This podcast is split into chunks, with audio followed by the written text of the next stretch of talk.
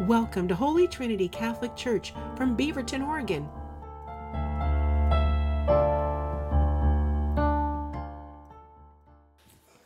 Well, good morning. For the next seven hours of Advent, I wish you and the blessed Advent of what's left of it, uh, because we're coming really into Christmas, and I'll just see you in about seven hours, right? Yeah, if you come earlier, it might be six hours. We'll see.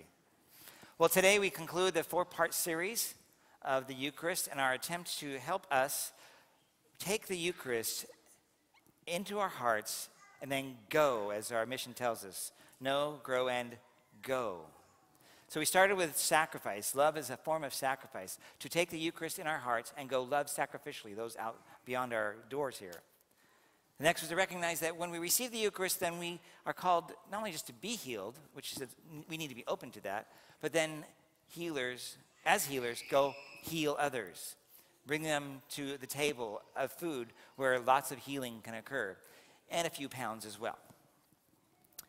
And then Deacon Brett last week talked about communion. We come to communion here at the rite of communion with the call to go out and make communion, to build the body of Christ. And what I'd like to do is then tie a bow around this whole thing with the last of the themes, and that is reverence. Reverence. So my question to you, and I'm going to ask this, I'm going to ask this, and we're going to have four answers. I'm going to hear an answer from this side, this corner, and this one, from one of you each. This is some from this side.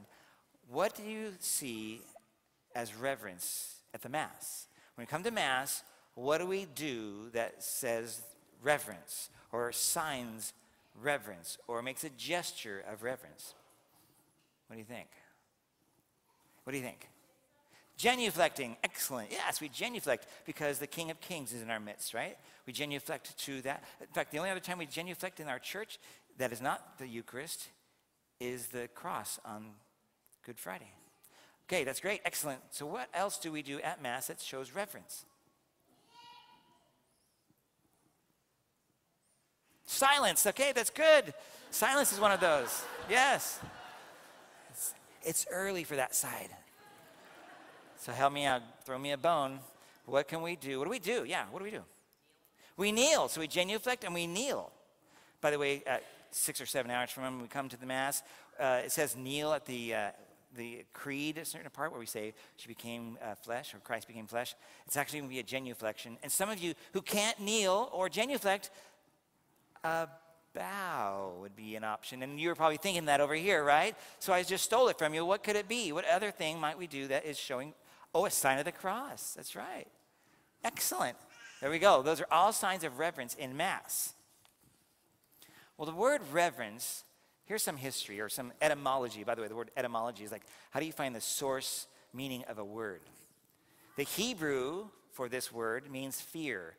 Not like I'm literally afraid and I gotta run, run and hide, but actually an immense sense of profound awe.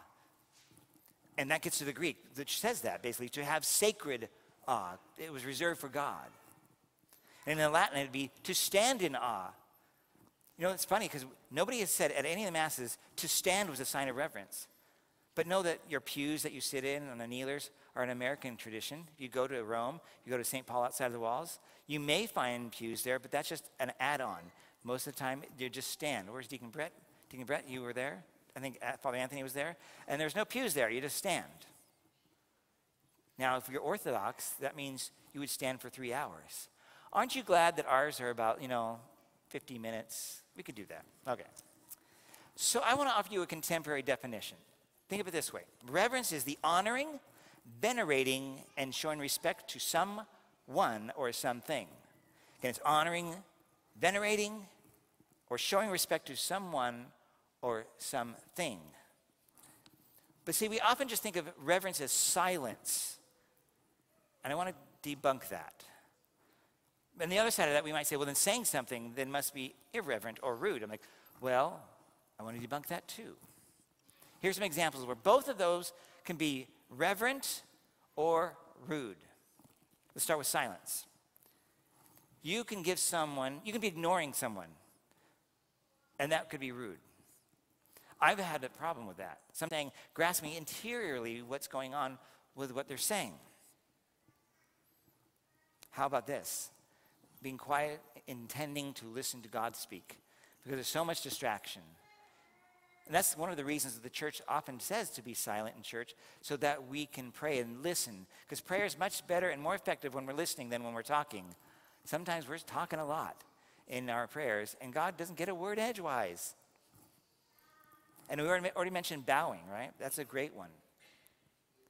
I want to offer another one. Now we're going to sounds. Sounds. So how could this be reverent or rude? Let's start with rude. Uh, yelling profanities. That would be an obvious one, right? Not, that would be rude. And that never happens out in our parking lot, right? But I bet it probably happens as you might leave the parking lot. I heard some honking of horns last night. I hope that wasn't somebody being very rude. I don't know. Maybe they were worried that they're about to back into them. But let's be prepared not to say profanities on Christmas Day on the streets or other places. Another rude thing is to gossip.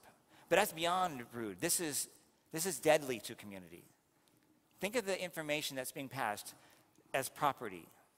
Do you own it, and are you able to give it away? Do you have permission to say that? Would you even say that if the person's with you? And if not, then this is incredibly rude. It's actually deadly to the relationships of those who hear it. Here's one, laughing. Now, this might go two ways. Laughing, it's saying something. If I tell a joke, it would be very reverent to just laugh and knee slap even. It would be great.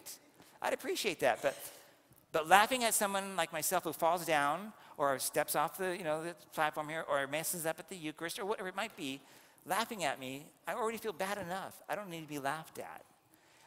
We've all been laughed at probably, but we know the difference when we're laughing with people, like a half-decent dad joke. There's, you always laugh at those, right?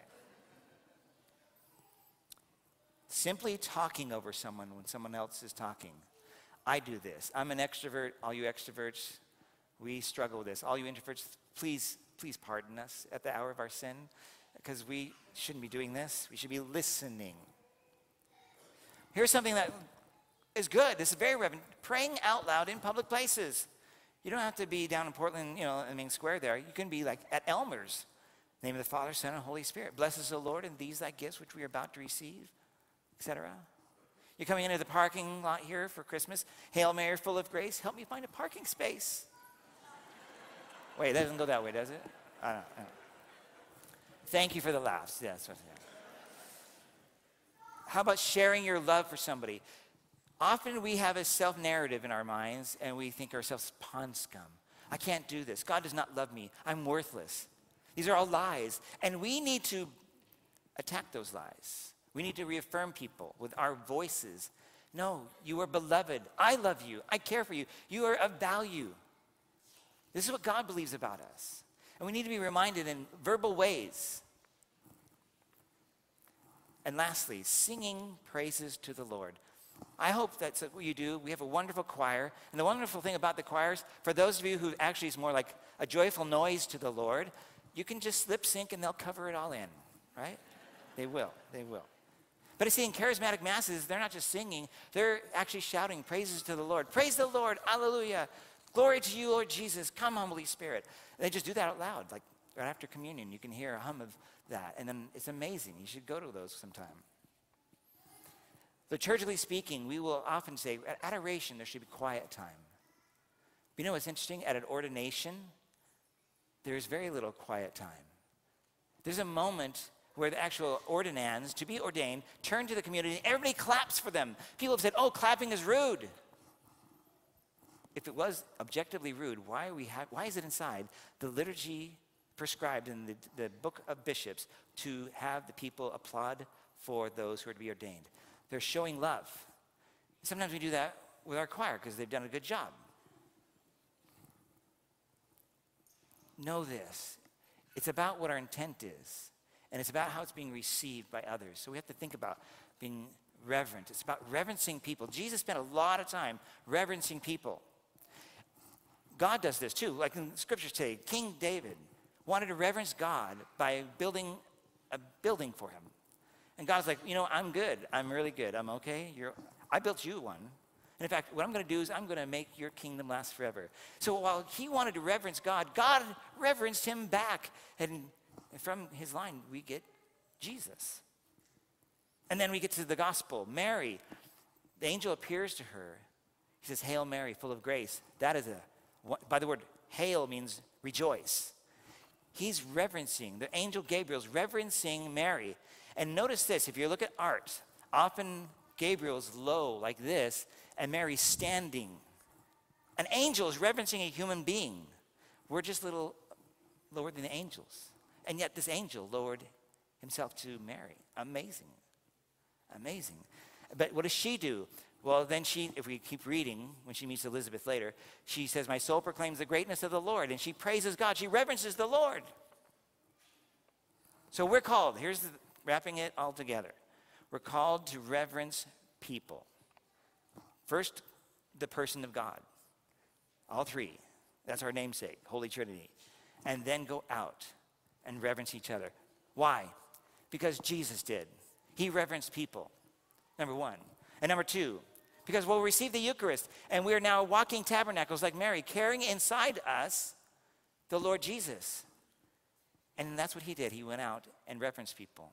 It's almost like when we receive communion, you bow, we say the body of Christ, you say amen, that afterwards we should all be bowing to each other, right?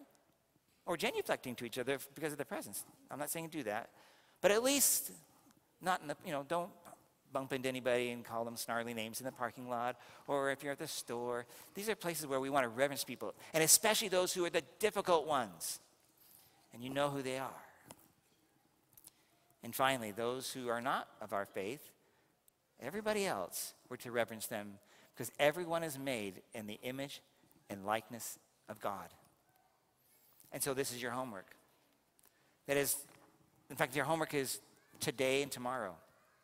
For Christmas, when you come for Christmas Mass, reverence the people that are with you. Reverence the people you may bring with them. You might, from not Catholic, bring them and let them know how to com how we do communion, how to receive a blessing. Let them know that we're going to stand, sit, and kneel. Let them know we're aerobic Christians. Even get their Fitbits going. We're gonna, it's gonna, we're gonna, we're gonna praise the Lord. But when you go, go into the pews, be mindful that someone may need to move into the pews, and the reverent thing would be to move over. I know, well, you just came early to get that seat, I know, but let's stop thinking about ourselves. This is a challenge. You would think this is easy. I know this is one of the most difficult options in this homework. Maybe they need to get around you. Well, then let them get around you. There's gonna be pacts. The least that we can do is allow them a welcome when they come. And this is whoever's watching on uh, YouTube here, our video. This is the case at all parishes. Let us reverence people, especially those who are new to us. Not give them snarly and say, nice to see you, C E Os, you're Catholic and Easter onlys. That's not okay, right? We're calling to, welcome, it's so good that you're here. And while you're reverencing them, also say, hi, I'm Bill, what's your name? Oh, Nancy, nice to meet you, welcome. Where are you from? I'm from the eight o'clock Mass. Oh, I didn't know. Because I'm an eleven fifteen orphan today, right? There's no eleven fifteen Mass today or tomorrow. Yeah, okay. Love them sacrificially. Do so that we can build communion. Help them so you can be healers. And do it through reverence. Your homework starts now. See you in about six hours.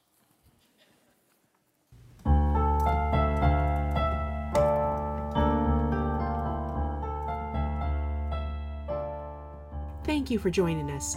You can learn more on our parish website at h dash t dot org. We hope that you will subscribe to our YouTube channel or try and join us for Mass if you're local. Again, all the information will be on h dash t dot org.